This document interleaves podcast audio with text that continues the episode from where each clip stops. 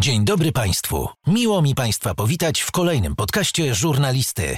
Zanim zacznie się rozmowa, chciałbym Państwa w imieniu gospodarza poprosić o wystawienie oceny i obserwację podcastu. Nie zajmie to Państwu więcej niż kilka sekund. Życzę dobrego odsłuchu. Dzień dobry Państwu. Przypominam, że rozmowy żurnalisty są przeznaczone dla osób pełnoletnich ze względu na występującą w nich treść.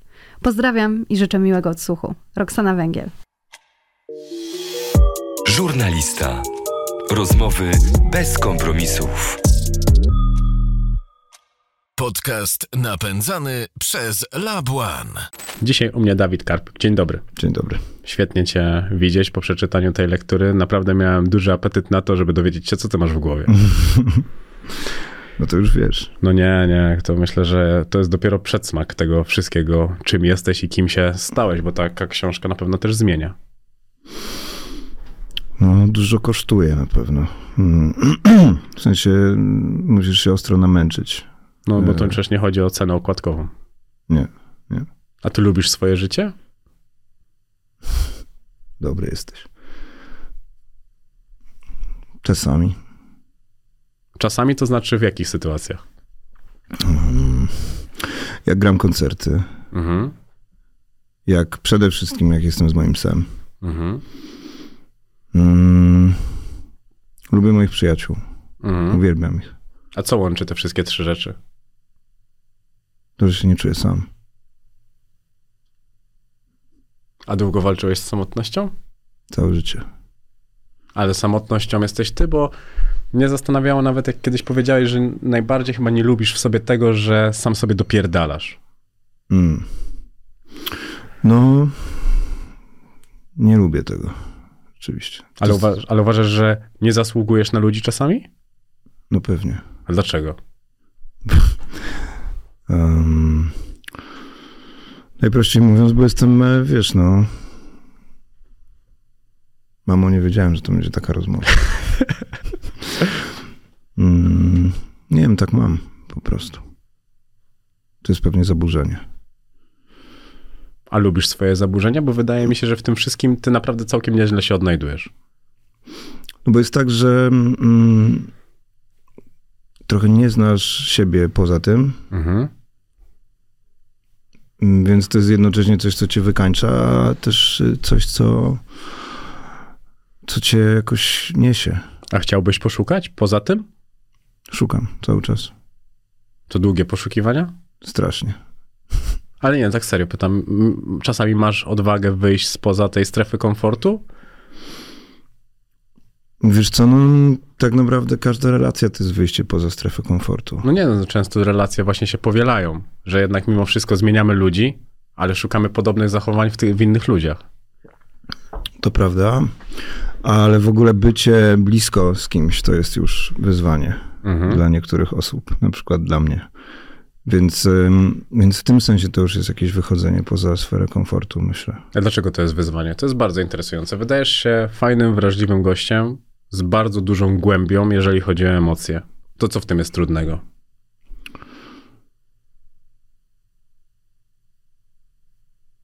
Pewnie to, żeby jakoś przełamać lęk. Taki, że ktoś może być, a potem go może nie być. Bardzo mi się podoba to, że odpowiadasz jednym zdaniem. Nie no, po prostu zaskakujesz mnie tymi pytaniami, więc y, No nie, no bo dla mnie ta książka pokazuje pewnego rodzaju skalę emocji. Zastanawiam się, skąd ona jest. Czytałeś kiedyś taką książkę jak twoja? nie. Właśnie. Nie, no serio ci mówię, po prostu. Mm. Zastanawia mnie, i- żeby opisywać tak ból, trzeba czuć go. Minimum dwa razy mocniej, żeby móc tak go opisać. Wiesz co, no tak, no ym, musisz jakoś rozumieć tych bohaterów, więc w tym Mhm. sensie ja ich rozumiem. Ym, I jakby no tak, przez większą pewnie część życia jestem na takich, wiesz, znaczy to, co mnie najbardziej interesuje, to są skrajne emocje. Mhm. No nie, czekaj. Oczywiście to może... naj, najfajniejsze są te wysoko, Mhm. Ale te, ale jakby no zawsze konsekwencją tych wysoko są te nisko. Wszystko, co jest pomiędzy ma, wiesz, jakiś taki smak fasoli i, i nie odnajduje się za dobrze w tym. Ale nie odnajdujesz się w tym za dobrze, czy po prostu może drogą jest to, żeby polubić taką fasolę? Tak. Bo jednak wydaje mi się, że ta norma, można w niej się rozkoszać, no tak można mieć taką rozkosz tego, tej fasoli, tylko chodzi wyłącznie o optykę. Tak. No bo to Tylko jest... trzeba się tego nauczyć, nie? Bo to jest, e, no to jest tak jak z widzeniem świata, który nie jest czarno-biały i wiadomo, że nie jest. Mhm. Mm, ale musisz się, y, a przynajmniej ja musiałem się tego nauczyć, że nie jest. A kiedy się nauczyłeś, że świat nie jest czarno-biały? Pewnie gdzieś koło 30. Trochę zajęło. Bardzo długo. Ale musiałeś dostać ciężki wpierdol, żeby to zobaczyć? Tak, no, musiałem sobie zafundować bardzo gruby wpierdol i, e, i żeby w ogóle zobaczyć, że coś jest nie tak. Mhm. Mm, I jak zobaczyłem, że coś jest nie tak, no to wtedy miałem taką, taki moment, że po prostu wiedziałem, że albo spróbuję zobaczyć, albo długo sobie nie popatrzę po prostu i musiałem się pójść leczyć. Mhm. Więc, e, więc tak, długo to zajęło. Pytałem się, zacząłem od tego, czy lubisz swoje życie. Dzisiaj twoje życie wydaje mi się, że serwuje różne emocje i też jest dużo bardziej złożone. W dzisiejszym dniu, jakbyś miał powiedzieć, marzyłeś o takim życiu? Jakie masz dzisiaj? Bo wczoraj o tym myślałem. Mm, tak. W sensie marzyłem o tym, żeby parę dni temu wrócić z koncertów, yy, pogadać o książce Mhm. przez parę dni, którą mi się wreszcie udało napisać i, i za chwilę jechać na kolejne koncerty, więc tak. To jest dokładnie to, o czym marzyłem. I wtedy tylko sobie zadaję pytanie, wiesz, jakby czemu się nie zatrzymasz i się nie pocieszysz tym trochę, że skoro tak jest. Mhm. I to jest trudne, tego się jakoś trzeba chyba nauczyć. Znaczy ja muszę się tego pewnie nauczyć, nie? Żeby, żeby się tym, żeby się zatrzymać w tym i żeby nie, nie być, wiesz, mam, muszę, muszę jeszcze to i muszę tamto i muszę coś tam. Tylko żeby, żeby pomyśleć, ej, no, jest spoko. Ale co powoduje, że się tego nauczysz? No właśnie to, że się zatrzymujesz, wiesz, i że myślisz sobie, przestań na chwilę myśleć o tym, co będzie jutro, za tydzień Mhm. albo za dwa lata, tylko em, Ale to nie hamujesz siebie, tylko swoje lęki. Bo tak, dokładnie. te myślenia to są myślenia tylko i wyłącznie lękowe, a dużo razy zmieniała ci się koncepcja tego, jak chcesz żyć? Tak naprawdę to nie. Tak naprawdę to nigdy mi się nie zmieniła. E, W sensie zawsze chciałem robić muzykę i pisać. Mhm. ale, ale bardzo długo tego nie robiłem, Mm, bo, no bo nie byłem w stanie w ogóle. W sensie wypuszczanie czegokolwiek na, e, na, ze, na zewnątrz było za trudne dla mnie i, i jakby wykonywałem wszystkie możliwe sabotaże, żeby tego nie robić. Mhm. I dopiero, wiesz, jak miałem, no nie wiem, teraz mam 39, to jak miałem takie 35 lat, to dopiero wtedy miałem taki jakiś moment, że sobie pomyślałem, dobra, myślę, że mogę zacząć robić to, co zawsze chciałem robić. Nie wiem, czy nie jest za późno na to, ale może, mogę spróbować. A uważasz, że było za późno, czy to był właśnie ten właściwy moment? Nie, no to był właściwy, bo skoro, się, skoro zacząłem, to Mhm. znaczy, że umiałem zacząć, a wcześniej bym nie umiał. Bo jakby taka, wiesz, e, ten kurwa wodospad destrukcji e, nie pozwolił mi na to. A ty równocześnie w tym samym wodospadzie chyba potrafiłeś się przemyć i Tak. wypuścić to, co jest najpiękniejsze z tego, co musiałeś przetrawić w swoim życiu. Dlatego też tego nie żałuję. W sensie ja nie żałuję, że wiesz, że, ma, że, że jakieś rzeczy się powydarzały. Mhm. Mm, no bo wydaje mi się, że, że trochę jestem takim gościem w miarę stabilnym, jakim jestem, dlatego, że się Mhm. powydarzały. A, No bo też powiedziałeś, że gdybyś miał mieć supermoc, to chciałbyś mieć taką, w której mógł- potrafiłbyś zniknąć. A kiedy chciałeś pierwszy raz zniknąć? nie wiem, może 6 lat? A co się wydarzy, wydarzy w, ży- życiu, w życiu dziecka, które ma 6 lat, że chce zniknąć? Nie mam pojęcia. Ale pamiętam, że wtedy zacząłem, e, e, wymyśliłem sobie taką akcję, że będę sobie marzył. Mhm. I, I marzyłem o przygodach i jakichś takich rzeczach i odklejałem się totalnie od rzeczywistości. Też jako mm, dziecko wiem, że chciałeś rysować komiksy. Tak. Dużo ich czytałeś? Wczoraj kupiłem sobie dwa nowe Torgale. um, tak, tak, tak. Czytałem na maksa dużo. W sensie Mhm. uwielbiałem komiksy. To było moje marzenie, żeby być rysownikiem komiksów. Ale nie umiem rysować. To bardzo interesujące, to, żeby wymyślić coś, czego się nie potrafi i chce się to robić, to pokazuje może, że ty zawsze patrzyłeś na to, że niemożliwe nie istnieje. Może tak, znaczy mam pomysł na napisanie komiksu i, i chcę poprosić jakichś rysowników, e, może ktoś by był zainteresowany, bo pomysł jest chyba super, a Mhm. więc skoro nie mogę ich rysować, a już zacząłem robić rzeczy, w sensie kiedyś, wiesz, chciałem nagrywać płyty, no to nagrywam, chciałem pisać książki, to jedno napisałem, to teraz y, komiks jakoś. Zachładnie do tych marzeń już teraz Na podchodzisz. maksa, biorę wszystko teraz. Poza komiksami było coś innego do czytania, co cię interesowało? No pewnie. Conan Barbarzyńca. to był taki moment w moim życiu bardzo istotny, kiedy jak miałem chyba 7 lat, to wypożyczałem chyba 20 razy Kubusia Puchatka ze szkolnej biblioteki, a jak Mhm. miałem 8, to prosiłem babcię i mamę, żeby mi kupowały Konany. Jakim byłeś dzieckiem?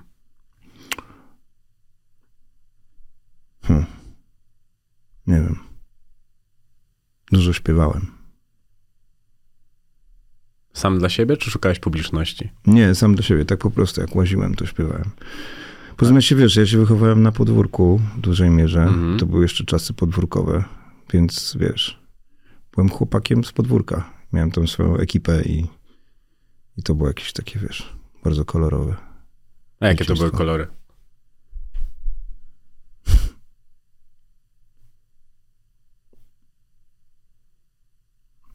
To było spoko. A w co lubiłeś się bawić?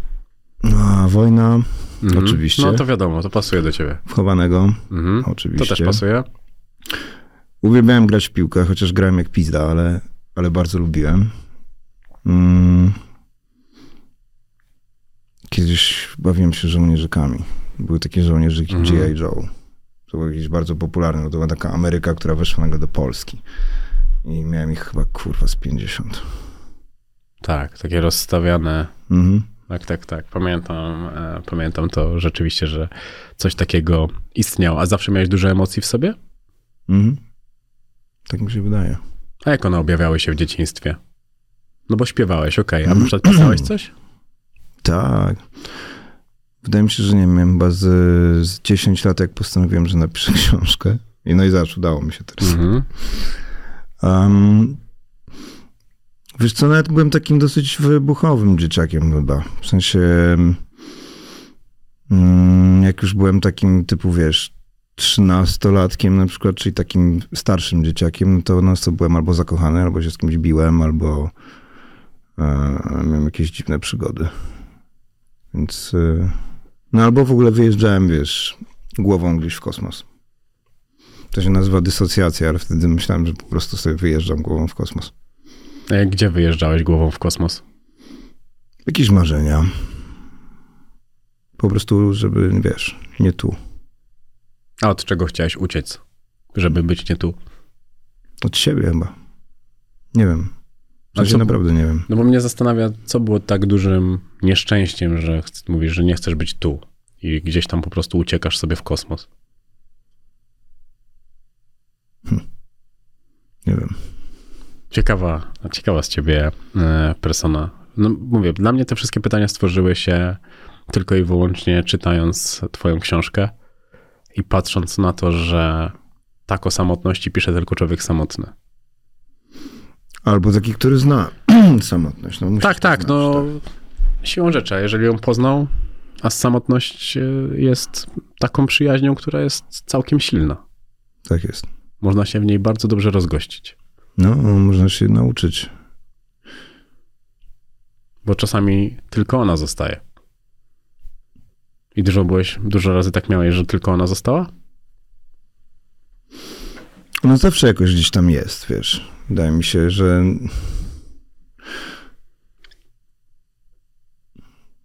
że ona jest taką towarzyszką po prostu. Mhm. I czasami jest, y, wiesz, na tylnym siedzeniu, a czasami prowadzi.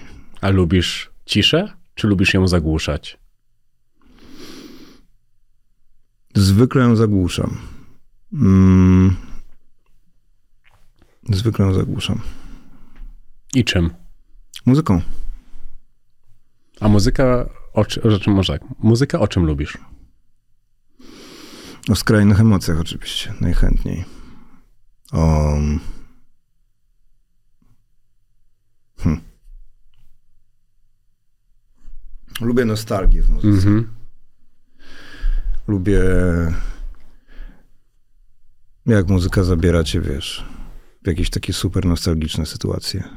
A masz takie fragmenty piosenek, tekstów, które są z tobą całe twoje życie i są jakimś drogowskazem? Czy nigdy w ten sposób nawet nie myślałeś o tym? Nie są drogowskazem, ale Mhm. no nie wiem, na przykład y, 1979 Smashing Pumpkins to mi chyba towarzyszy od, nie wiem, 15 roku życia albo 14, wiesz, do dziś. A potrafiłbyś się rozgościć w nudzie? Poznać kogoś, kto byłby skrajnie nudny w twojej skali i potrafiłbyś na niego patrzeć z zachwytem? Bo byłby zwykły? Nie wiem. A byłeś kiedyś w takiej sytuacji, że naprawdę czułeś, że jest dookoła ciebie nuda, spokój? Nie, właśnie ja w ogóle nie wiem, co to jest za uczucie, wiesz, ta bardzo nuda. W sensie ja się nigdy nie nudziłem chyba. Co pewnie można by jakoś pomyśleć, że, że to jest jakieś ucieczkowe, nie? Od takiego właśnie spokoju i tak dalej. Może. No ale dobrze, a spokój czułeś? Nie. Masz 39 lat i nigdy nie czułeś spokoju? Takiego stuprocentowego? Mhm. Chyba nie. A czym objawiałby się spokój? Taki teoretyzujący. W twojej głowie. No nie, no dobra, bywa tak, nie wiem, jestem na spacerze z psem na przykład. Ten spacer z psem to widzę, że jest takim kręgosłupem całego twojego No, życia. Pewnie, że tak. Dlatego pewnie tak to lubisz. A czego najbardziej wytrwale uczył twój dom, w którym dorastałeś?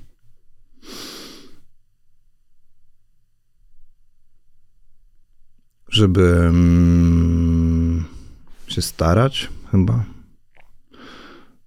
No. Ale o co starać? Na przykład, żeby się nauczyć grać. Ja się uczyłem grać na skrzypcach, jak byłem Mhm. dzieciakiem. Więc żeby się starać nauczyć grać na skrzypcach. A lubiłeś to robić? Jak byłem dzieciakiem, tak. A kiedy przestałeś to lubić?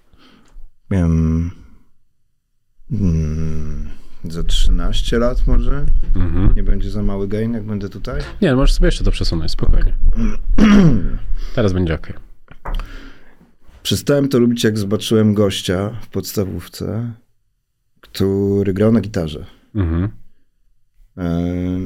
I to taki koleś, który był najpopularniejszym dzieciakiem. Wtedy się jeszcze nawet nie używało tego sformułowania, no ale dzisiaj by się powiedziało, że był najpopularniejszym Mhm. dzieciakiem w szkole. Grał na gitarze i miał super ładną dziewczynę. I wtedy sobie pomyślałem, zobaczyłem jego, zobaczyłem siebie, ja byłem od niego parę lat młodszy. Ja to musiałem mieć wtedy, z, nie wiem, z 10 lat. Mhm. I pomyślałem, kurwa. A ja na tych skrzypcach, nie? mm. I to był jakiś taki chyba moment, kiedy sobie pomyślałem, czy ja naprawdę, w sensie to wydaje się takie banalne, nie? Ale wtedy sobie pomyślałem, czy ja naprawdę chcę grać na skrzypcach, czy ja to lubię. Mhm.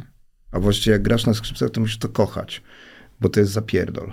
W sensie naprawdę bardzo, bardzo dużo musisz poświęcić temu czasu. No To i może wtedy- to był ten pierwszy idol. tak, no myślę, że tak, dokładnie, taki prawdziwy, wiesz, z Mhm. krwi i kości gość. Okej. A się wydawał takim gościem, co robi, co mu się podoba. skąd wziął się pomysł, żebyś grał na skrzypcach? Moja mama jest nauczycielką skrzypiec. Mhm.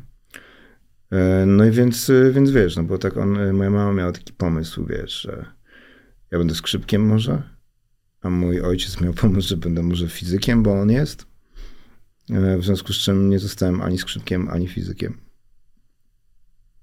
Strach się zapytać, gdzie było ci bliżej. Właśnie chyba nigdzie. W sensie może... No nie no, pewnie do muzyki po prostu było mi zajebiście blisko, tylko nie takiej. Hmm. A jako dziecko byłeś dobrym dzieciakiem? Jako małe dziecko myślę, że tak. To kiedy się zepsułeś? rozrabiać.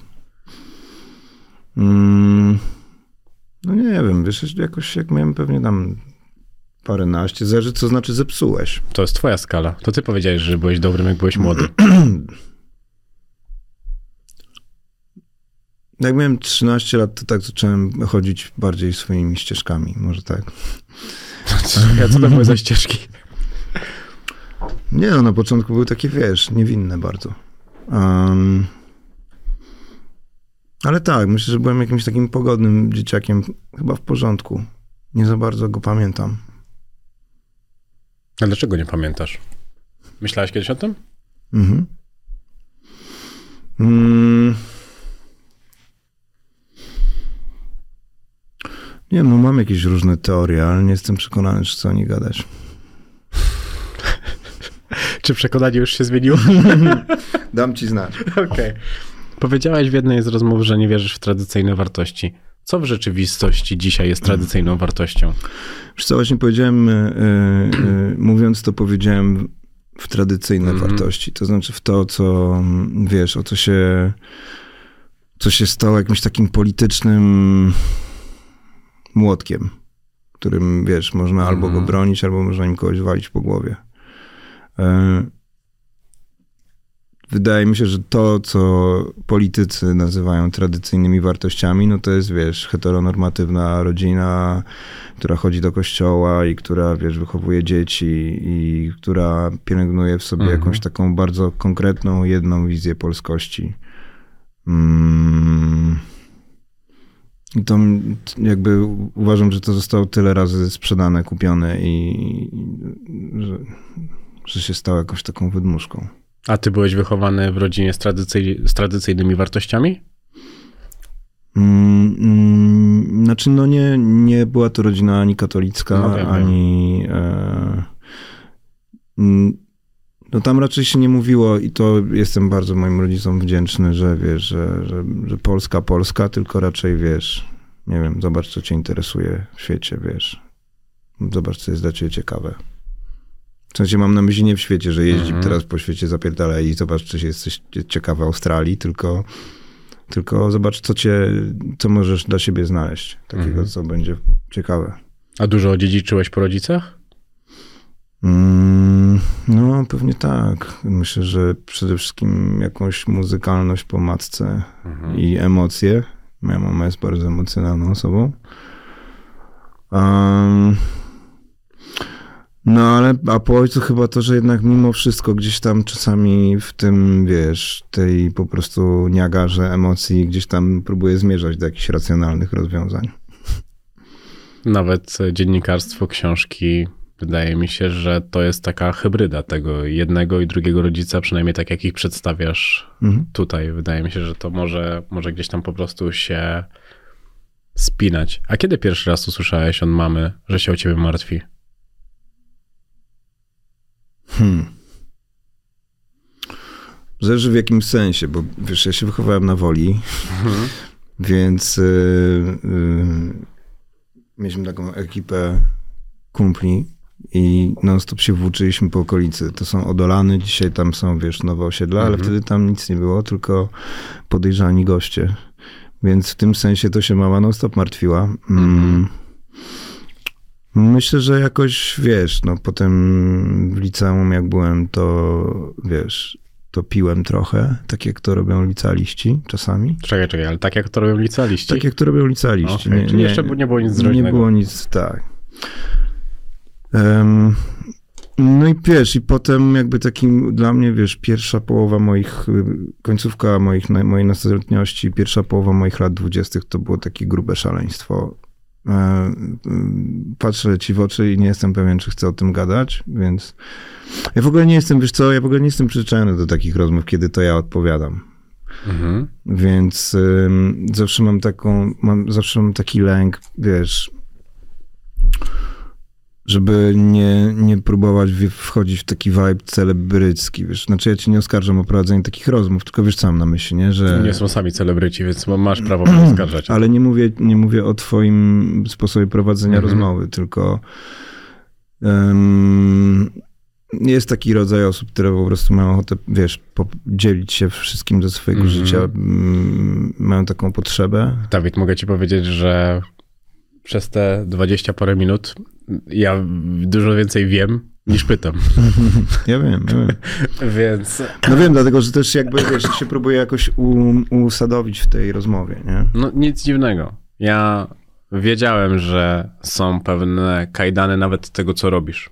Gdzie tworzysz Mhm. i jest pewnego rodzaju strefa, która jest wydzielona.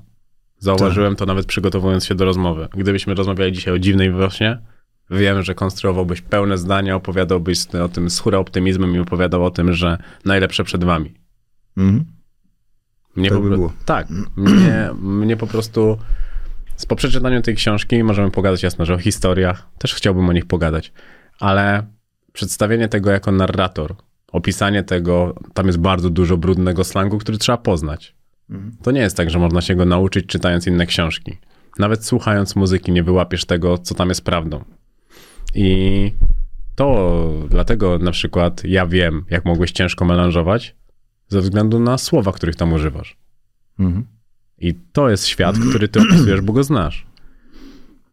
Tak, tak. To jest świat, który znam. W sensie um, niedokładnie niedokładnie może ten, zawsze chociaż Mhm. też, ale musisz em, musisz wiedzieć jak to, a przynajmniej ja muszę wiedzieć, nie, może ktoś Mhm. mógłby napisać taką książkę będąc, wiesz, całkiem innego świata, ale musisz wiedzieć jak to jest po prostu, kiedy po jednej stronie masz, e, wiesz, przepaść i po drugiej stronie masz przepaść i starasz się jakoś nawigować między tym, e, a jednocześnie w sobie masz, e, wiesz, bombę. No i szczególnie, kiedy poznajesz tę historię i ty, jako 39-letni gość, wiesz, jak one się kończą. Tak. I opisz je i wysłuchaj ich i nie miej później na nie wpływu. Zostawię je tak. No, to, się, to jest... Nie da się mieć na nie wpływu. Znaczy, można próbować, wiesz, Mhm. można próbować. Ja próbowałem mieć wpływ na, na kilka historii z tej książki jakoś tam. Mhm.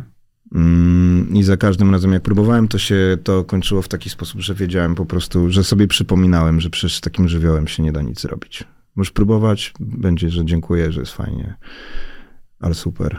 Ale ten żywioł Mhm. jest ym, po pierwsze w kim innym, więc co ty możesz z nim zrobić? A po drugie, mm, no naprawdę, choćbyś się bardzo starał.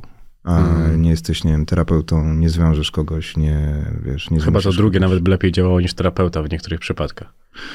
Na krótką metę tak. Mhm. Nauczyłeś się dziennikarstwa z rozsądku, bo miałeś pożar w swoim życiu i dziennikarstwem go gasiłeś. Co się Mhm. paliło? Wszystko. Y, Znaczy był taki moment, w którym mm, wiedziałem, że albo bę- będziemy żyć, albo nie będziemy. Mhm. A możesz powiedzieć mniej więcej, jaki to był czas dla ludzi też, którzy będą poznawali? Tak, to było dawno temu. Miałem 25 lat. Mhm. Ym, I no i pomyślałem sobie, może bym sobie dał jeszcze jedną szansę. Taką, Fajne. nie? Na normalne jakieś, wiesz, miarę życie. Widziałem kumpli, którzy wiesz, jakoś tam, to jest taki fajny moment w życiu, wiesz, trochę zaczynasz startować jako, wiesz, już taki doroślejszy, Mhm. dorosły. No i bardzo chciałem, a miałem jednocześnie, wiesz, trochę z domu byłem nauczony, że dobrze jest mieć pracę jakąś, jakiś w ogóle, wiesz, coś umieć robić. Tak, powiedziałeś, że miałeś dwie lewe ręce, więc niewiele, niewiele było do wymyślania. Tak. Mm. I wiesz, no wiedziałem, wydawało mi się, że kiedyś tam umiałem coś pisać, Mhm. Co się oczywiście okazało nieprawdą, ale y, y, bo się tego musiałem potem nauczyć od nowa. Mm. Ale tak, no w sensie to było takie, to mi się spodobało po pierwsze bardzo. Mhm. W ogóle to, jak funkcjonuje redakcja, zajarałem się tym. Em, no i to, że, że widziałem, że się uczę czegoś, jakiegoś rzemiosła. Wiesz, jakbym, nie wiem, jakbym nie miał dwóch lewych rąk, to może bym się uczył, nie wiem, nie wiem czego. Byłbym cieślą albo Mhm. cokolwiek. I wtedy też bym się pewnie jarał, bo bym sobie myślał, o kurde, nauczyłem się czegoś, coś robić. Mhm. Więc to była taka miłość z rozsądku, ale dosyć intensywna przez jakiś czas. No dobra, to teraz jeszcze tylko zdefiniujmy wszystko. W tym pożarze Mhm. Mm, No nie, no był taki moment, że po prostu wiedziałem, że długo nie pożyję. I... Okej. Czyli ten, te, można powiedzieć tak, że ten melanż z 20 roku życia po trochę się przeciągnął? To nawet nie był melanż, wiesz, to był po prostu, um, znaczy to była mm, jakaś tam forma autodestrukcji. Nie będę robił tego Mhm. mojej mamie, nie będę tego opowiadał ze szczegółami, ale em, ale no tak, znaczy jakby ja nie planowałem w ogóle, wiesz, y, jakoś dłużej niż parę lat jeszcze, nie? Wtedy. Jak miałem te 20, powiedzmy dwa lata, to wydawało mi się, że jeszcze ze dwa, trzy mi wystarczą po prostu. Dobrze, a przechodząc do tego dziennikarstwa, to każdy może się tego nauczyć? Myślę, że to nie jest jakaś, wiesz. Myślę, że jakiegoś, jakiejś, jakiejś formy dziennikarstwa na jakimś poziomie każdy może się nauczyć. A na takie jak ty? Też. Tylko trzeba umieć dwie rzeczy, nie? Bardzo dużo osób może umieć dwie rzeczy. Musisz się nauczyć pisać Mhm. i musisz się zainteresować ludźmi. W sensie widzieć, jak masz gościa naprzeciwko siebie, Mhm. to, to się nim jakoś tam interesować. Mieć sobie, hmm, co on tam ma? Ty mnie na przykład bardzo interesujesz teraz. Kurwa, co on tam ma? Dziennikarstwo wykreowało w tobie jakieś marzenia? Najpierw chciałem po prostu być dziennikarzem, bo to był taki moment, że, że ja, wiesz, no, byłem na stażu i nic nie umiałem, więc usłyszałem, że w zasadzie to pobędę trochę na tym stażu, a potem to mogę wypierdalać. Znaczy, że nie, że, żeby ktoś mnie tam bardzo nie lubił, tylko że taka jest rzeczywistość. Em, więc marzyło mi się, żeby być dziennikarzem działu kultura w tygodniku. Mhm. A potem mi się marzyło, żeby być dziennikarzem działu społecznego w tygodniku. No i to się jakoś pospełniało. Nigdy nie miałem marzeń, żeby być jakimś szefem, redaktorem albo wiesz, kimś tam. Tutaj chwila przerwy. Jeżeli słuchasz teraz tego podcastu, pamiętaj, by wcisnąć przycisk obserwuj bądź subskrybuj. W zależności od tego, na jakiej platformie słuchasz tego podcastu. Będę bardzo, bardzo wdzięczny. Miłego odsłuchu. W dziennikarstwie istnieje rock and roll?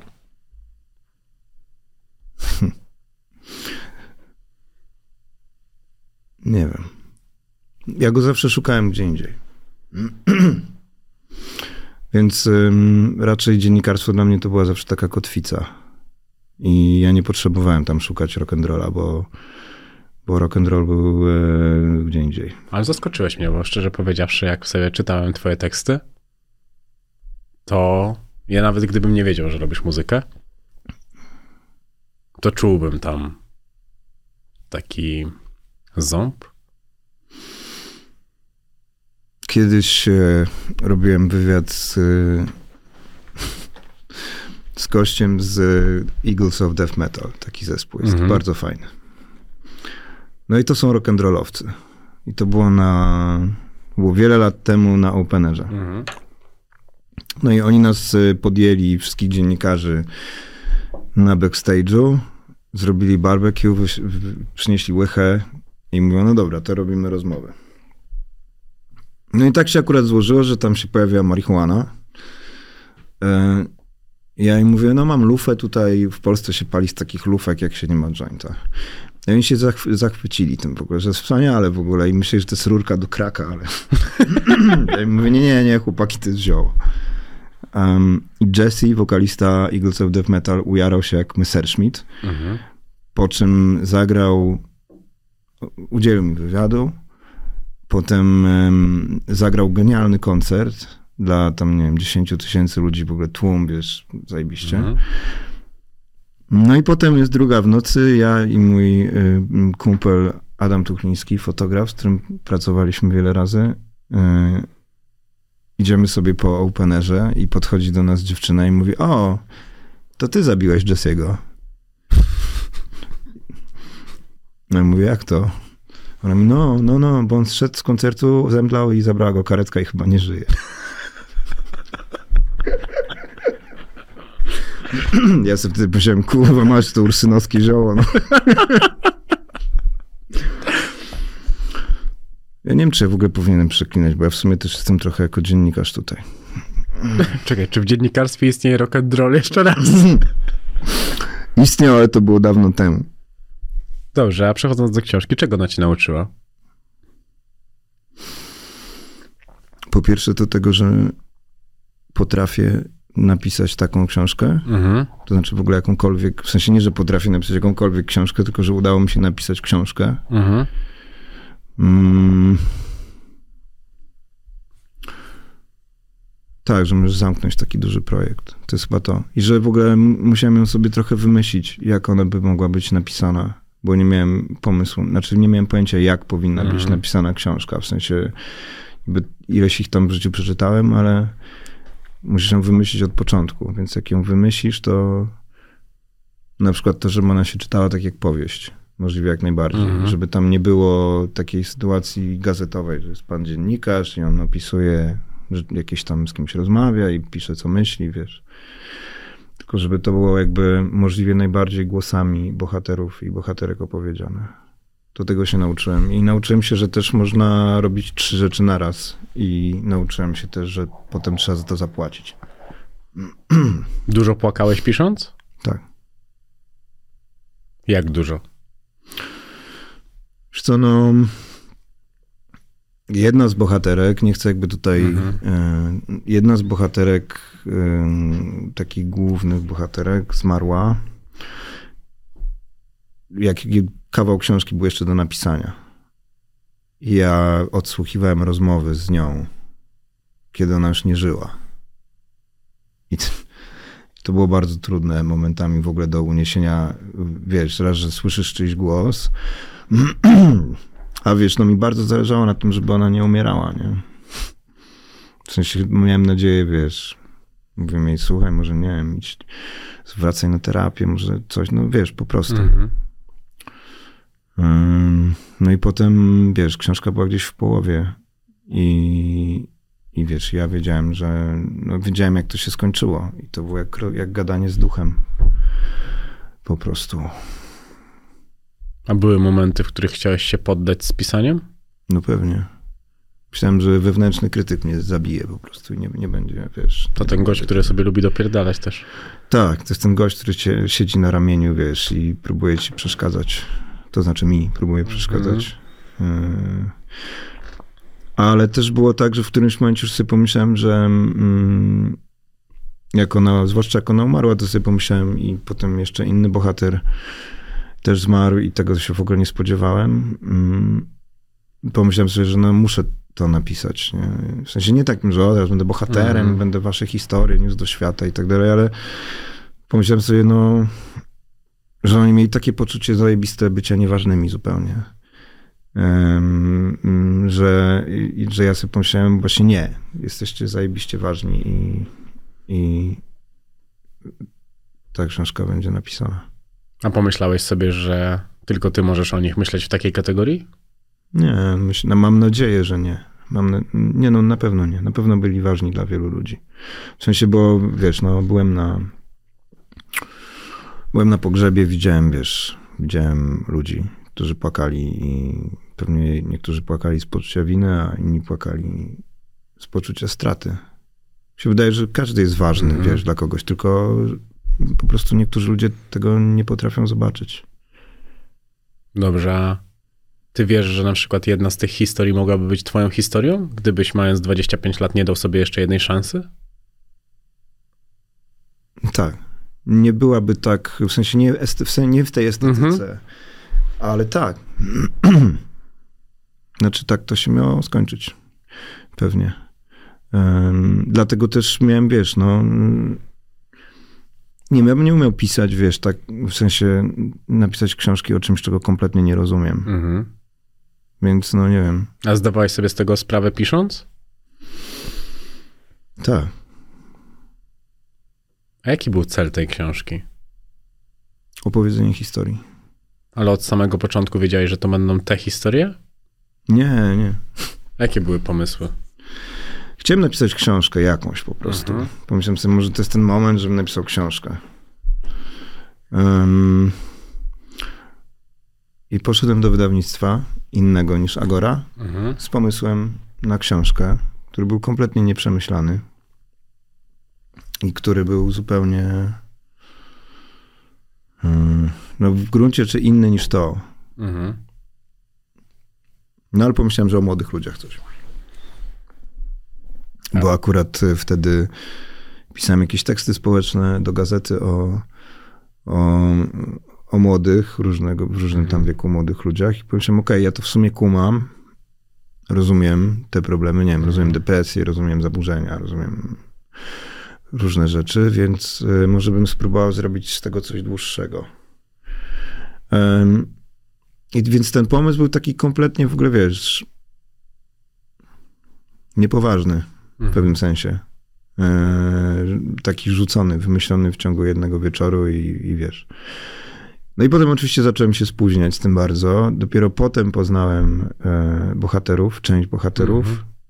I jak ich poznawałem, to sobie myślałem, że to musi być zupełnie inna książka. Nie? Że to nie może być książka pod tytułem Problemy młodych, o Jezu, to pokolenie i teraz jeszcze pan ekspert się wypowie i powie, co myśli i co zrobić, żeby wszystko było dobrze. Mm, Zacząłem kumać, że to musi być w ogóle jak najdalej od takiej poradnikowej historii, takiej, że wszystko jest, wiesz, jak zrobić, żeby Mhm. dzieci naprawić albo coś tam. Tylko, tylko żeby napisać po prostu historię. Zobacz, teraz to jest piękna dygresja do tego, że jak rozmawiamy o książce, jak dużą swobodą dysponujesz. Hmm, nie, no wiadomo, wiesz, znaczy ja też... y, Po prostu to było dla mnie zupełnie oczywiste. Tylko pokazanie tego od tej strony narratora, który pisząc te rzeczy, musiał się z nimi konfrontować. Gdybyśmy zaczęli od tego, to mógłby być pan dziennikarz, który Mm. jest specjalistą, który po prostu może sobie teraz świetnie to opisać, nadać temu piękne, do tego dużo pięknego języka. No bo ta książka jest też tak napisana, żeby się bardzo dobrze czytała mm. bo to też nie jest tak, że nie wierzę w jeden do jednego, żeby to po prostu było przypisane. Tam jest zachowany sens i logika wydarzeń, ale to się wszystko bardzo ładnie i schludnie czyta. Znaczy wiesz, no to jest... Okej, najpierw a propos tego, co Mhm. powiedziałeś na początku, że, że ja po prostu nie, wiesz... e, Nie, nie mam jakiegoś wielkiego takiego, wiesz, takiej, e, nie mam ani wielkiego doświadczenia gadania o sobie publicznie. Mhm. Trochę I- masz jednego. No tak, ale wiesz, to są a to o muzyce, a to o czymś, więc A jest coś bardziej, co jest tobą niż muzyka? nie ma. No właśnie. Ale wiesz, wtedy się możesz za czymś schować, nie? Mhm. No wiem, wiem. Dlatego cię tutaj co powoli zacząłem rozbierać. Co ja zaraz się zamienimy rolami, ja cię zacznę. um, I zapomniałem, co było tą drugą rzeczą. e, o tych historiach, że bardzo ładnie są napisane. Że to nie jest przypadek, że to się tak dobrze czyta, że tam jest zachowana logika, sens i tak dalej, i tak dalej, ale opowiedziałeś to swoimi słowami. Co, no bo to miał być, w sensie po pierwsze język to był mój wielki fan w tym tutaj, w tej książce Mhm. i w ogóle w pisaniu, ja lubię pisać. Oczywiście to nie znaczy, że to mi przychodzi lekko, nie? Ale bardzo lubię pisać i bardzo lubię y, na tyle, na ile mogę, w gazecie też jest to Mhm. do pewnego stopnia możliwe, eksperymentować z językiem. Em, A tutaj pomyślałem sobie po jakichś tam próbach y, bardzo nieudanych na początku, że po prostu spróbuję sobie dać całkowitą wolność z językiem. Tylko, że on będzie jakby możliwie jak najbliżej tego, jak oni mówią, ale że w tym właśnie stylizowaniu języka jest zajebiście dużo do zrobienia. Mhm. Więc no tak, to był mój jakiś fan. Ja też chciałem, żeby ona się czytała atrakcyjnie i to, żeby to było w pewnym sensie jakoś nawet perwersyjne. Tak, że ona się czyta fajnie i że czasami masz coś śmiesznego i że się śmiejesz i że za chwilę ci to kurwa ugrzęźnie w gardle po prostu, bo, bo wracasz do tego, jakie to są historie. Mhm. A piszesz też swój jakiś pamiętnik? Nie. Nie, nigdy nie pisałem. A poza książką, od tego momentu coś napisałeś? Tak. Mm, napisałem kawałek drugiej książki. Mhm. Nie mogę mówić chyba jakiej. Em, ale piszę też, em, bardzo bym chciał wydać dwie bajki, więc je piszę. Mhm. E, No i piosenki oczywiście cały czas, bo kończymy drugą płytę, więc, więc jakby, no plus artykuły też do gazety, tak, tak, więc tak. jakby dużo, tak, dużo piszę. Ale pamiętnika nigdy nie pisałem. Piosenki to jest w gruncie rzeczy pamiętnik. Tam się chowasz. Mnie interesowałoby taka nagość tego, co ty tam masz w głowie. Wiesz co, no to jest proces, powiem ci, bo mm, myślę, że na drugiej płycie się znacznie mniej chowam niż na pierwszej. Mhm. Ale wiesz, dużo mi zajęło, żeby w ogóle zacząć śpiewać po polsku i żeby w ogóle wyjść z garażu. Jak chcesz wodę, masz na dole. Dziękuję. A są historie, które odpadły z tej książki? E, Z wielu bohaterów odpadło z tej książki. A dlaczego? E, Wiesz co, no to było już takie... Nie chcę, żeby to źle zabrzmiało, ale niektóre historie się jakoś tam pokrywały, a na przykład ja nie miałem aż takiego emocjonalnego przelotu z jakimiś osobami, Mhm. a musiałem eliminować, bo, bo no na początku się odzywałem do, do bardzo wielu osób, więc jakby chciałem, że jak ktoś mi już po prostu dał swoje flaki, to chciałem to uszanować i wrzucić do książki. A jeżeli było tak, że. Więc jakby to, było, to był priorytet. Poza kilkoma głównymi bohaterami, Mhm. bohaterkami, którzy po prostu wiadomo było od początku, że na, na nich się będzie opierać w jakiejś tam mierze książka. A jak szukałeś ludzi do tej książki? Główną bohaterkę poznałem po prostu w knajpie. E, Była barmanką i udawała, że ma 21 lat. I, a, a pozostałych trochę przez nią, trochę przez różnych moich znajomych, a trochę przez Facebooka i przez grupy takie, wiesz, dla osób w tarapatach różnego rodzaju. Po prostu musisz wejść, poprosić ładnie admina, żeby ci dał dostęp do grupy na tam trzy dni na przykład dajesz ogłoszenie, że jesteś dziennikarzem i że nie chcesz tam, wiesz, nie jesteś tu po to, żeby czytać czyjeś posty, bo tam ludzie chcą być jednak, wiesz, po to te grupy są zamknięte, żeby ludzie byli w miarę anonimowi. Em, no i dostawałem po prostu stos wiadomości od ludzi, którzy chcieli pogadać. Czasami nawet takich typu ja pisałem, że chcę między tam, wiesz, tam naście a 20 coś. Pisali ludzie, którzy mieli 45, mówili, ja wiem, że jestem za stary, za stary, ale też bym chciał pogadać. To chyba pokazuje, czym jest dzisiejszy czas dla wielu ludzi. No. Ludzie są na maksa niewysłuchani. Kiedyś to było tak, wiesz, że jak spotykałeś... Mm, ja zawsze daję pijaczkom albo narkomanom tam 5 złotych, jak mam, Mhm. jak mnie poproszą na ulicy. Mm, Znaczy, no dobra, może nie zawsze, bo jak jest ich 50 po kolei, to nie, ale... Mm, I zwykle jak dasz 5 złotych, to się okazuje, że ten ktoś może i te 5 złotych mu się przyda, ale tak naprawdę to on ci chciał powiedzieć trzy słowa o sobie. I okazuje się, że zwykli ludzie mają podobnie często. A ty miałeś taki czas, że nie miałeś się do kogo odezwać? Chyba nie. Znaczy, ja miałem zawsze trochę szczęścia do ludzi, że nawet jak byłem w jakiejś takiej grubej dupie albo, albo coś, to zawsze jednak był ktoś, z kim mogłem pogadać. Nawet jeżeli ten ktoś, wiesz, mówił mi, rozmawiał ze mną trochę tak jak ja z niektórymi bohaterami i Mhm. bohaterkami książki, nie? Typu, że okej, ja cię posłucham, ale weź ogarnij dupę. Więc ym, tak, ale zawsze miałem się do kogo odezwać. To jest bardzo fajna rzecz w życiu, jak się ma. A potrafisz przepraszać? Jeszcze poznając taką głębię życia, Tak. Myślę, że potrafię. a zawsze potrafiłeś? Zawsze potrafiłem, ale kiedyś wydaje mi się, że nie kumałem za bardzo, że jak kogoś przepraszasz, to że w tym przepraszaniu się zawiera więcej tego nie zrobię. A przynajmniej Mhm. powinno się zawierać. Tylko jakby wiesz, myślę, że kiedyś przepraszałem dla samego przepraszania, a teraz jak kogoś przepraszam, to staram się pamiętać, że ten ktoś ma prawo liczyć na to, że tego nie powtórzę. Jest taka zdrowa proporcja 5 do 1, czyli że jeżeli zrobiłeś komuś coś złego, to powinien zrobić coś 5 razy lepszego od tego, co zrobiłeś złego, żeby to można było w ogóle zatrzeć w sercu człowieka. E, Czytałem sobie kiedyś e, o tym i wydaje mi się, że dużo jest w tym prawda. Dlaczego uważasz, że kokaina nie jest kontrowersyjna?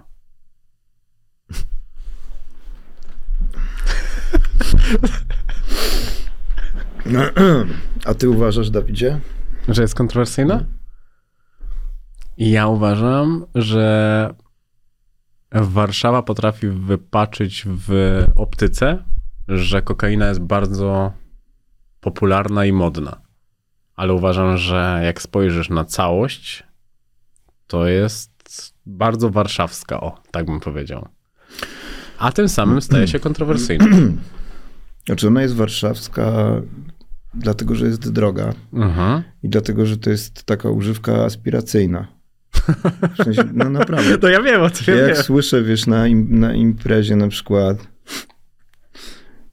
wiesz, tylko koks, tylko czysty koks, to gniję ze śmiechu, jeżeli akurat, wiesz, em, jestem w pobliżu.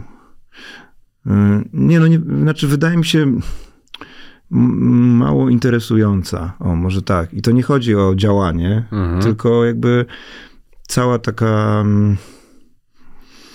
ta właśnie aspiracyjna otoczka, właśnie taka warszawska mocno, Mhm. nie? Właśnie, że, że jak ktoś, kto ma dużo pieniędzy i chce sobie, wiesz, zaszaleć jednocześnie, przypominając sobie, że jego status pozwala na to, żeby kupić czysty koks, nie wiem, kto ma w tym mieście, to, to wtedy, to, to mi wydaje się jakieś takie nudne.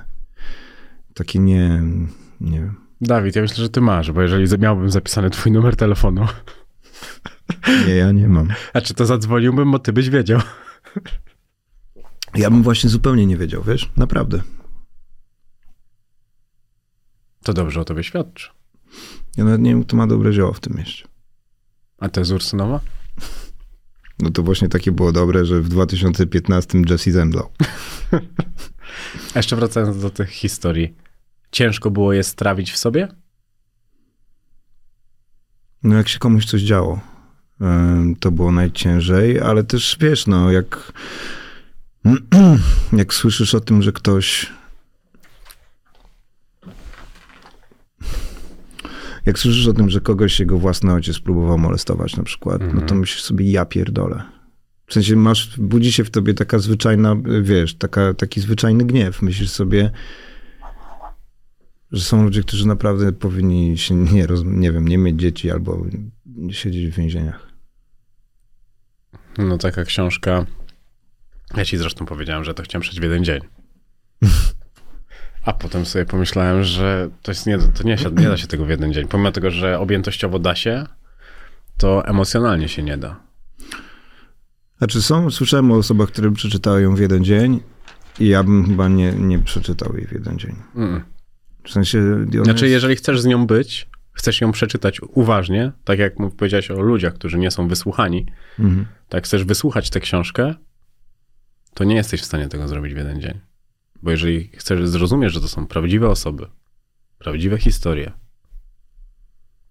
to nawet z samego szacunku do tego, żeby z tym pobyć i przetrawić, że to się naprawdę dzieje na świecie, że możemy otworzyć drzwi i tam naprawdę ci ludzie istnieją, to ten świat wydaje się trochę przerażający.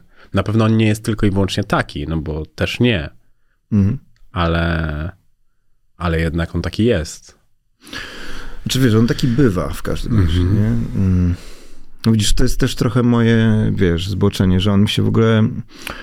Czasami jak słyszę, że ludzie mówią, to jest niemożliwe, że świat tak wygląda. W sensie z dobrą intencją to mówią, nie taką na zasadzie, że wiesz, mnie to nie dotyczy, bo ja mam, wiesz, kasę albo coś tam, tylko z, do, z dobrą intencją, z taką nadzieją, że świat nie może tak wyglądać. Mm. To mnie to na początku trochę dziwiło, i na tym pewnie polega moje zboczenie, że ja po prostu wiedziałem, że świat potrafi tak wyglądać. Ale oczywiście on nie jest tylko taki, on nawet nie jest pewnie przeważająco taki. Tylko no. Wydaje mi się, że z takiego, że z tego fragmentu świata, jak się na niego, jak się przez niego popatrzy, to można być może powiedzieć coś w ogóle o świecie. Mhm. Albo o, o tym, jakie ludzie mają potrzeby. Że w gruncie rzeczy to ludzie by chcieli być kochani, ważni, niesamotni. Mhm. Ale zobacz, to ta książka też o tym mówi, że to nie są rzeczy, które dostajesz za darmo. To są rzeczy, których trzeba cię nauczyć. Tak. Bo wydaje mi się, że każdy tego chce, ale nie każdy wie, jak to przyjąć. To jest tak jak z przyjmowaniem komplementów, trzeba się tego nauczyć. Podobno ludzie zdrowi umieją. Ja się Ja- na przykład y, do dziś nie nauczyłem, ale... A ty umiesz? Nie, nie potrafię przyjmować. Nie lubię też, jak ktoś składa życzenia. A ty A lubisz? czemu? Po prostu jest to dla mnie. Znaczy, w zależności też życzenia życzenia. Jeżeli ktoś ci mówi wszystkiego najlepszego, to tak w rzeczywistości, tak jak ja się pytałem ciebie, co się paliło, to mówisz wszystko. Hmm. Tego samego rodzaju życzenia i odpowiedź. Bo to słowo mówi, mówi wszystko, nie mówi nic. I tak samo z wszystkiego najlepszego. to co jest tym najlepszym? Hmm. Więc e, może dlatego, bo wydaje mi się, że dużo bardziej, bardziej zorientowane słowa dotyczące danej persony określają twoją świadomość tego człowieka. Okej, a z tymi komplementami? Jeżeli ktoś mi po rozmowie powie, że to była dobra rozmowa, to wiem, że była dobra, bo w niej uczestniczył. Ale jeżeli komplement jest tak samo rzucony w powietrze, Czyli chcesz, żeby one coś znaczyły po prostu. tak, no bo komplement po to, żeby było mi miło, w założeniu tylko i wyłącznie, jest zbędny. Mhm. Ale jeżeli jest e, rzeczywiście osadzony w prawdzie, którą też obiektywnie jestem w stanie dostrzec, jest dla mnie miły.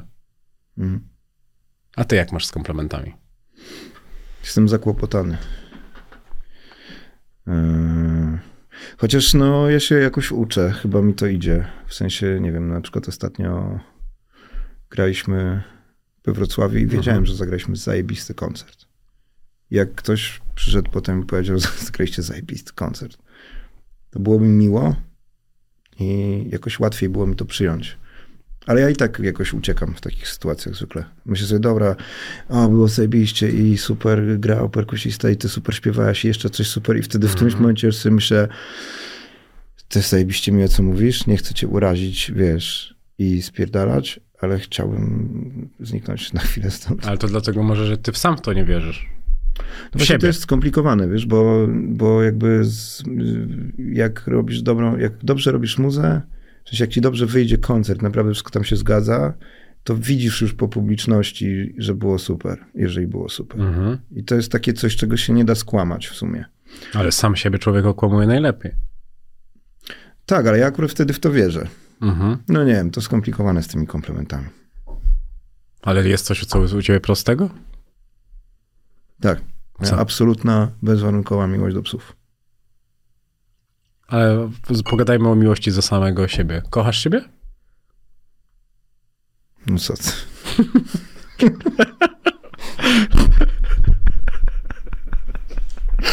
Znaczy tak, tak.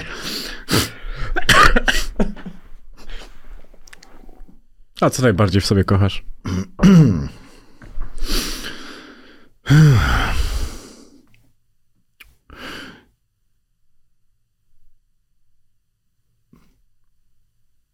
To, że umiem śpiewać. Że fajnie śpiewam.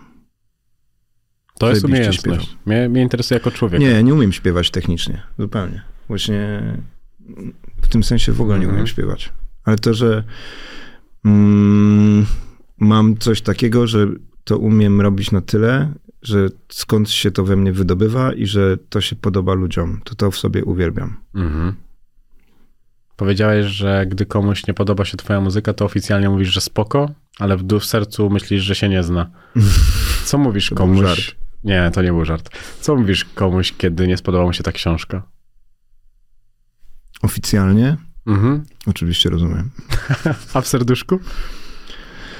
Nie, by mi się nie spodobało, bo za dużo kurew, co?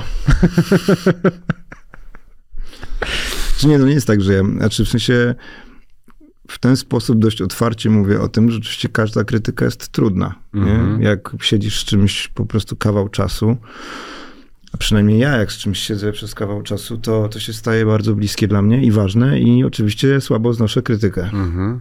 Próbuję się tego nauczyć, żeby z kamienną twarzą mówić na przykład, napisać gównianą książkę. Dziękuję. Świetnie się składa, że tak. Komplementy nie, krytyka nie. Ale zobacz, to jest środek. To jest środek. Jedyny chyba w twoim życiu. Tak jest, dokładnie. Odnaleźliśmy go. Odnaleźliśmy go. Fasola smakuje wspaniale. Po prostu wystarczy dużo pieprzu. A kiedy muzyka sprawiała ci najwięcej przyjemności?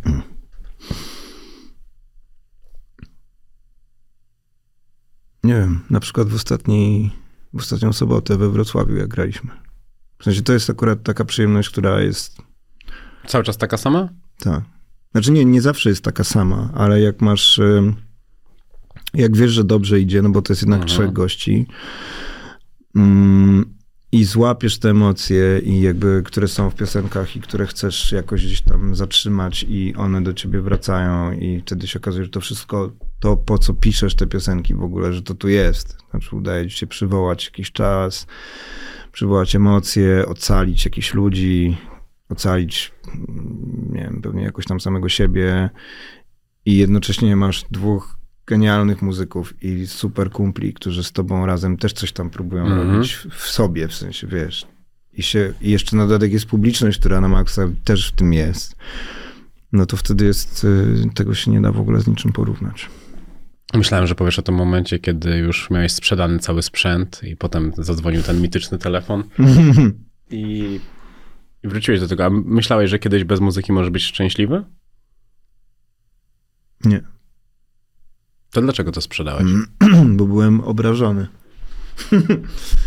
byłem obrażony, bo to do niczego nie, wiesz, do niczego to nie prowadziło i wydawało mi się, że to dlatego, że jestem za słaby.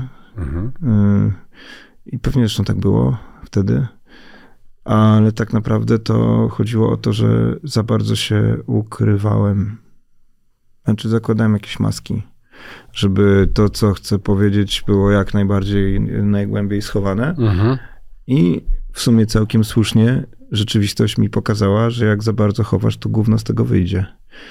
Em, I dopiero w jakimś momencie, jak się odważyłem nie chować tak bardzo, chociaż to jest cały czas Mhm. proces, em, to dopiero wtedy to zaczęło, za- okazało się, że ludzie chcą tego słuchać.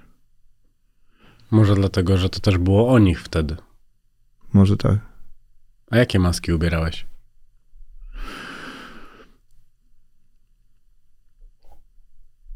Nie wiem, to jest dobre pytanie, ale naprawdę nie wiem. A dużo razy się zmieniałeś w swoim życiu?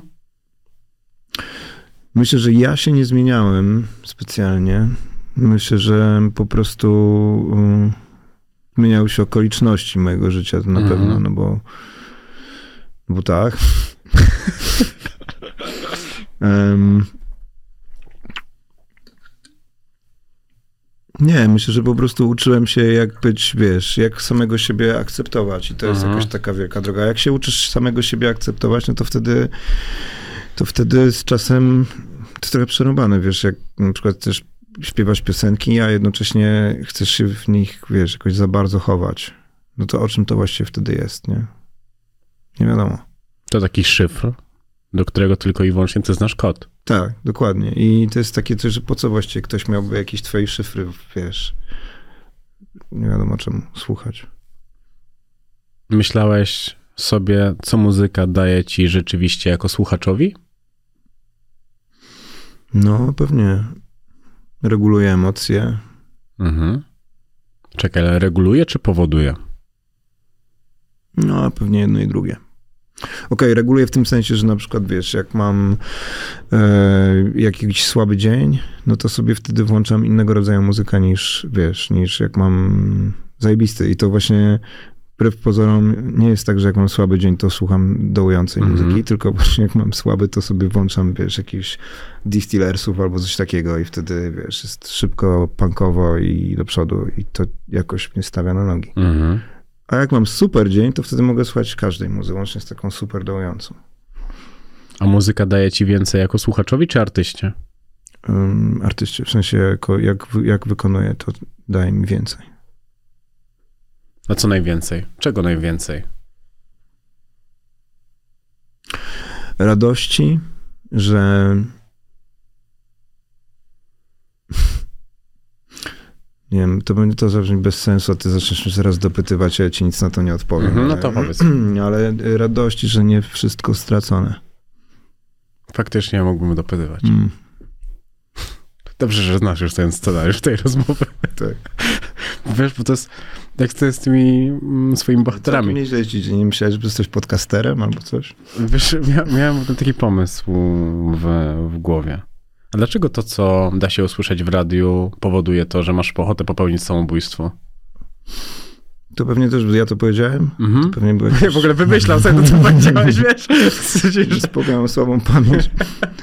Może dlatego przez te rzeczy zamówisz. Mm, no nie, no wiesz, no czasami stary, jak wiesz, jak w- włączę radio w samochodzie i wiesz, i leci tam jakiś taki, wiesz, y, 75. wersja jakiegoś latino przeboju, wiesz, z, zeszłego roku Mhm. na przykład, no to wtedy sobie myślę, Nie po to wymyślono muzykę? Nie po to wymyślono muzykę. E, no może, znaczy wiesz, no co ja mogę wiedzieć, po co wymyślono muzykę, ale jakby tak moim, moim osobistym, gdzieś tam głęboko głosem, mówię sobie, jak macie robić takie gówno, to to jest trochę jednak, e, a na przykład ktoś umie śpiewać albo coś, to myślę sobie, kurde, no masz talent, a robisz takie coś. Chociaż oczywiście to jest super ocenne, bo komuś się to może podobać, więc to jest taka moja tylko wewnętrzna dyskusja. My jako naród mamy słaby gust? Twoim zdaniem. Nie wiem, jaki mamy gust. Patrzysz na to, co jest najpopularniejsze. No nie wiem, wiesz. Hm.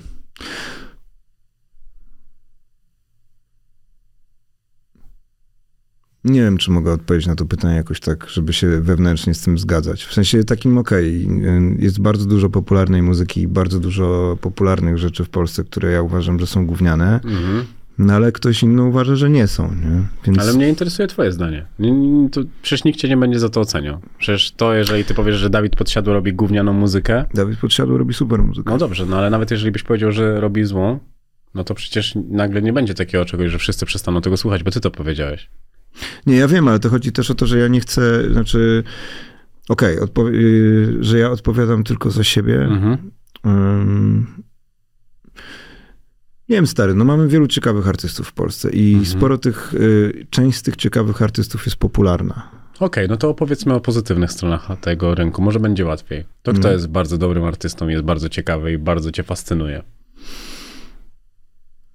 No nie wiem. Też się zrobiło ciężko. Nieustająco zajebistym artystą jest Sokół. Mhm. PZ. Mhm. Problem. To są wszystko, to akurat soundtrack tej mhm. książki. Szczyl jest zajebisty. Kłebo się tam też przewija. Tak. To w ogóle jest tak, że trochę było, że ja pytałem bohaterów, bohaterki, czego słuchacie. I jak już dostałem parę odpowiedzi, to sobie powiedziałem, no dobra, to tu będzie hip-hop. Mm. Dziwna wiosna jest zajebista. A w twoim sercu hip-hop kiedy się pojawił? gdzieś w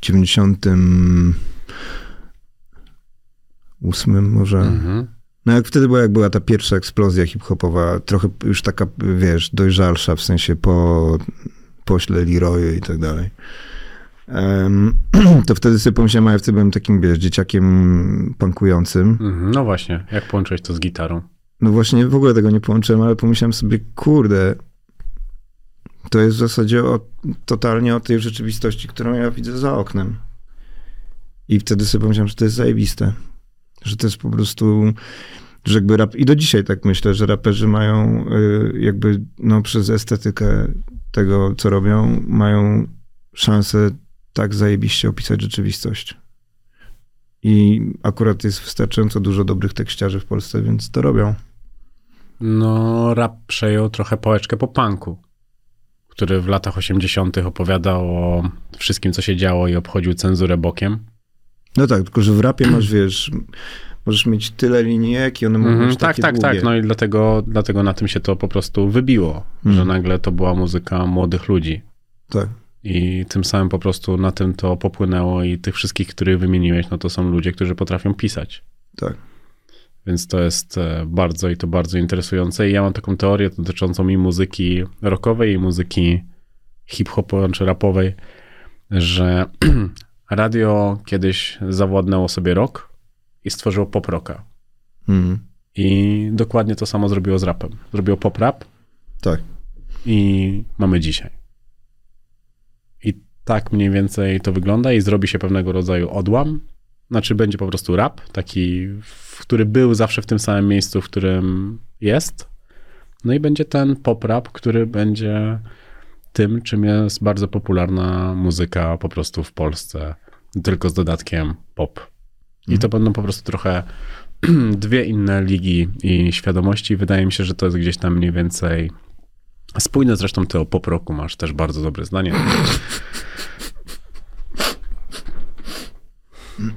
To prawda. Czytałem, czytałem jeden artykuł, w którym zostaliście opisani jako poprokowy zespół. Tak. Który był bardzo, i to bardzo miłe. Um, znaczy, no właśnie, no bo to jest trochę...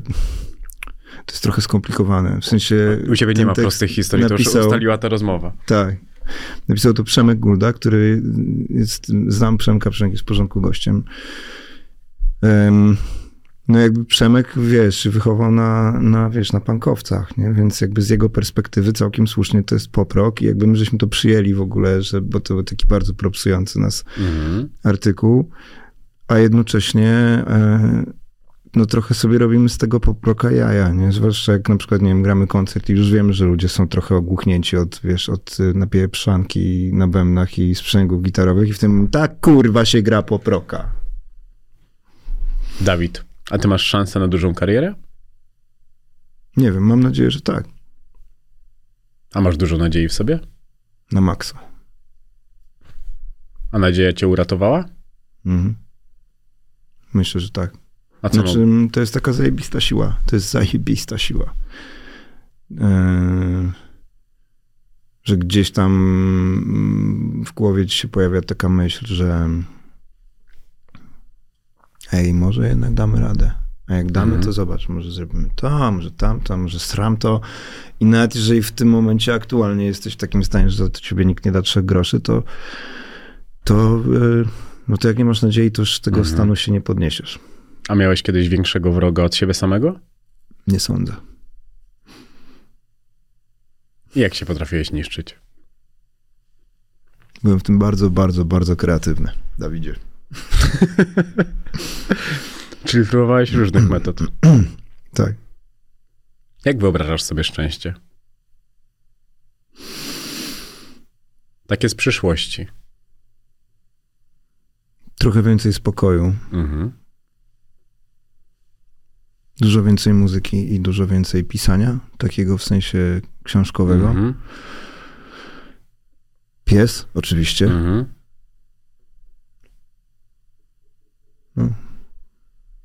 I trochę mniej różnych lęków. I ktoś, of course. Kto to wszystko jakoś przetrawi. Zostawiając ciebie nienaruszonego? Nie no, nie da się zostawić nienaruszonego. Chciałem sprawdzić świadomość. tak, zostawiając mnie całkowicie nienaruszonego. Przed Nie, telewizorem, z gazetą Mhm. i z browarkiem, wiesz. Żartuję. Nie, no nie da się nie naruszyć kogoś, jak jesteś z kimś blisko. To jest w ogóle chyba zasada naczelna, nie? Nie mówię o takim naruszaniu, jak rozmawialiśmy już o niektórych Mhm. znanych dziennikarzach, ale o takim naruszaniu po prostu, nie? Że jak kogoś dopuszczasz, to ten ktoś musi sobie znaleźć jakieś miejsce. A gdybyś mógł się pozbyć jakichś swoich cech? Tak o. Od których byś zaczął?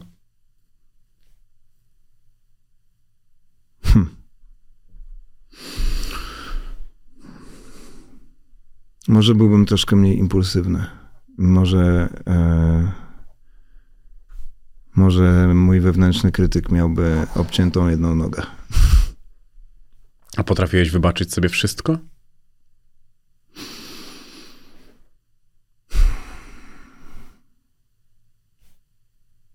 Wiele rzeczy, ale nie sądzę, żeby wszystko. A to też były rzeczy, nad którymi musiałeś pracować? Tak, no, cały czas to robię. Sensie cały czas pracuję. Sorry, no, zadajesz takie pytania, że ja o trochę odpowiadam, wiesz. Wiem. Znaczy, Nie wszystko y, chyba nie wszystko gadać. jest na sprzedaż. Nie wszystko jest do wygadania. No. I A tak komu- nie sądzę, że mówi mi, wiesz, bo on zadaje tyle pytań. Ja myślę, dobra, dobra, zobaczymy. Komu dedykujesz tę książkę? Jednej z bohaterek. A co powiedziała twoja mama, czytając tę książkę? Że jest strasznie smutna. Ale e, podobała się jej. A przynajmniej tak mówiła. Znaczy wiesz, mi się wydaje, że no dla, to pewnie nie była dla niej łatwa lektura. No bo raz, że to są dołujące historie, ona jest Mhm. nauczycielką, wiesz, więc ona pracuje z młodymi, a poza tym ona wiedziała, że ja to rozumiem. Właśnie. A która recenzja była dla ciebie najważniejsza tej książki? Nie, nie wiem, czy się pojawiło dużo, wiesz, pojawiły się Mhm. chyba ze dwie dobre i jedna taka sobie. To w sumie tak naprawdę, w sensie te dobre to super, bardzo Mhm. to jest miłe, Ale jakby ta taka sobie jakoś mi coś otworzyła w głowie, więc może ona. To co otworzyła? No, że zresztą w Newsweeku pojawił się taki tekst o tej książce. Mhm. E, No i tam był jakby taki nie wprost wypowiedziany zarzut, że, że ja nie daję nadziei w niej. I to, i to w, sum, w sumie to było bardzo istotne dla mnie, że to zostało napisane. Mm, W tym sensie, że, że ja sobie pomyślałem, jak kurwa mam dawać nadzieję, jak ludzie się zabijają. Mhm. I że jakby, czy ja musiałbym. E, em, czy ja musiałbym. Tak te historie naginać, żeby ktoś się dobrze poczuł? No to wtedy. No nie, nie, nie mógłbym tak zrobić po prostu. Bo ta książka jest prawdziwa. Tak. I to jest cały jej ból, dół, smród tej książki, bo ona ma dużo smrodu w sobie. Takiego emocjonalnego, bałaganu. No, znaczy wiesz, ja myślę, że. A najgorsze jest w tym wszystkim, że ja uważam, że tam się przebija uśmiech, bo to są też często tragikomedie. Tak. Ja myślę, że momentami, ja przynajmniej starałem się, żeby to było momentami śmieszne.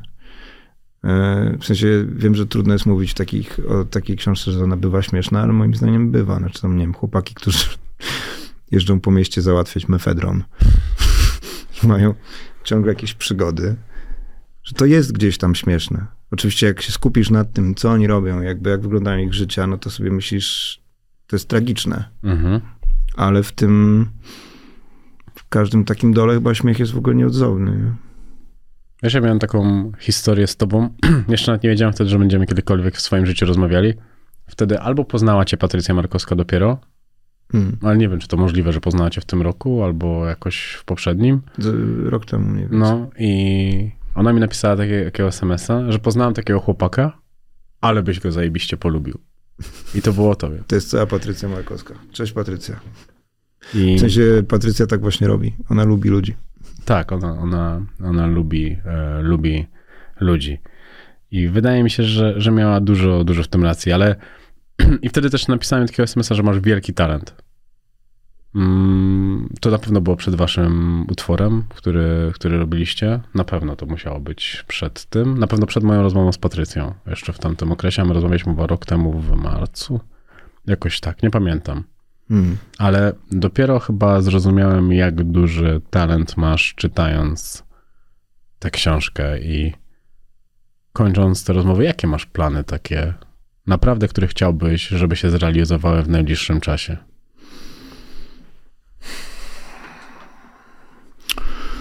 Chciałbym skończyć em, i zmiksować drugą płytę Dziwnej Mhm. Wiosny. Zrobić płytę solo, bo też ją robię. Ale robisz, czy mówisz, że robisz? Bo Nie, nie, robisz. Ja od dawna, ja od dawna mówiłem, że robię, Mhm. No ale na parę miesięcy moja głowa przestała współpracować. Więc, więc właściwie przestałem cokolwiek robić. Mhm. Oprócz pisania, ale mi burczy w brzuchu, stary. To jest jakaś reakcja mojego organizmu obronna Na te pytania wszystkie. na te pytania, no. Em, to jest w ogóle zabawne, ja, bo ja zawsze jakby, zawsze mi się wydaje, że należy właśnie takie pytania zadawać, Mhm. jak rozmawiasz z kimś.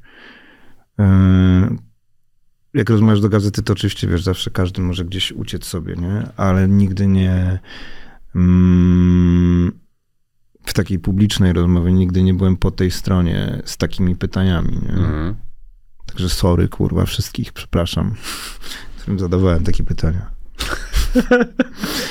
Em, no więc tak, dwie płyty, Mhm. dwie książki. I bardzo, bardzo, bardzo dużo koncertów. I mogę trzymać cię za słowo? Tak. I do kiedy? Dziwna wiosna jesienią, Mhm. solo w przyszłym roku, Mhm. jedna z dwóch książek w przyszłym roku. Mamy to. Stoi. Mamy. Bardzo ci dziękuję za dzisiaj, Dawid. Ja tobie dziękuję.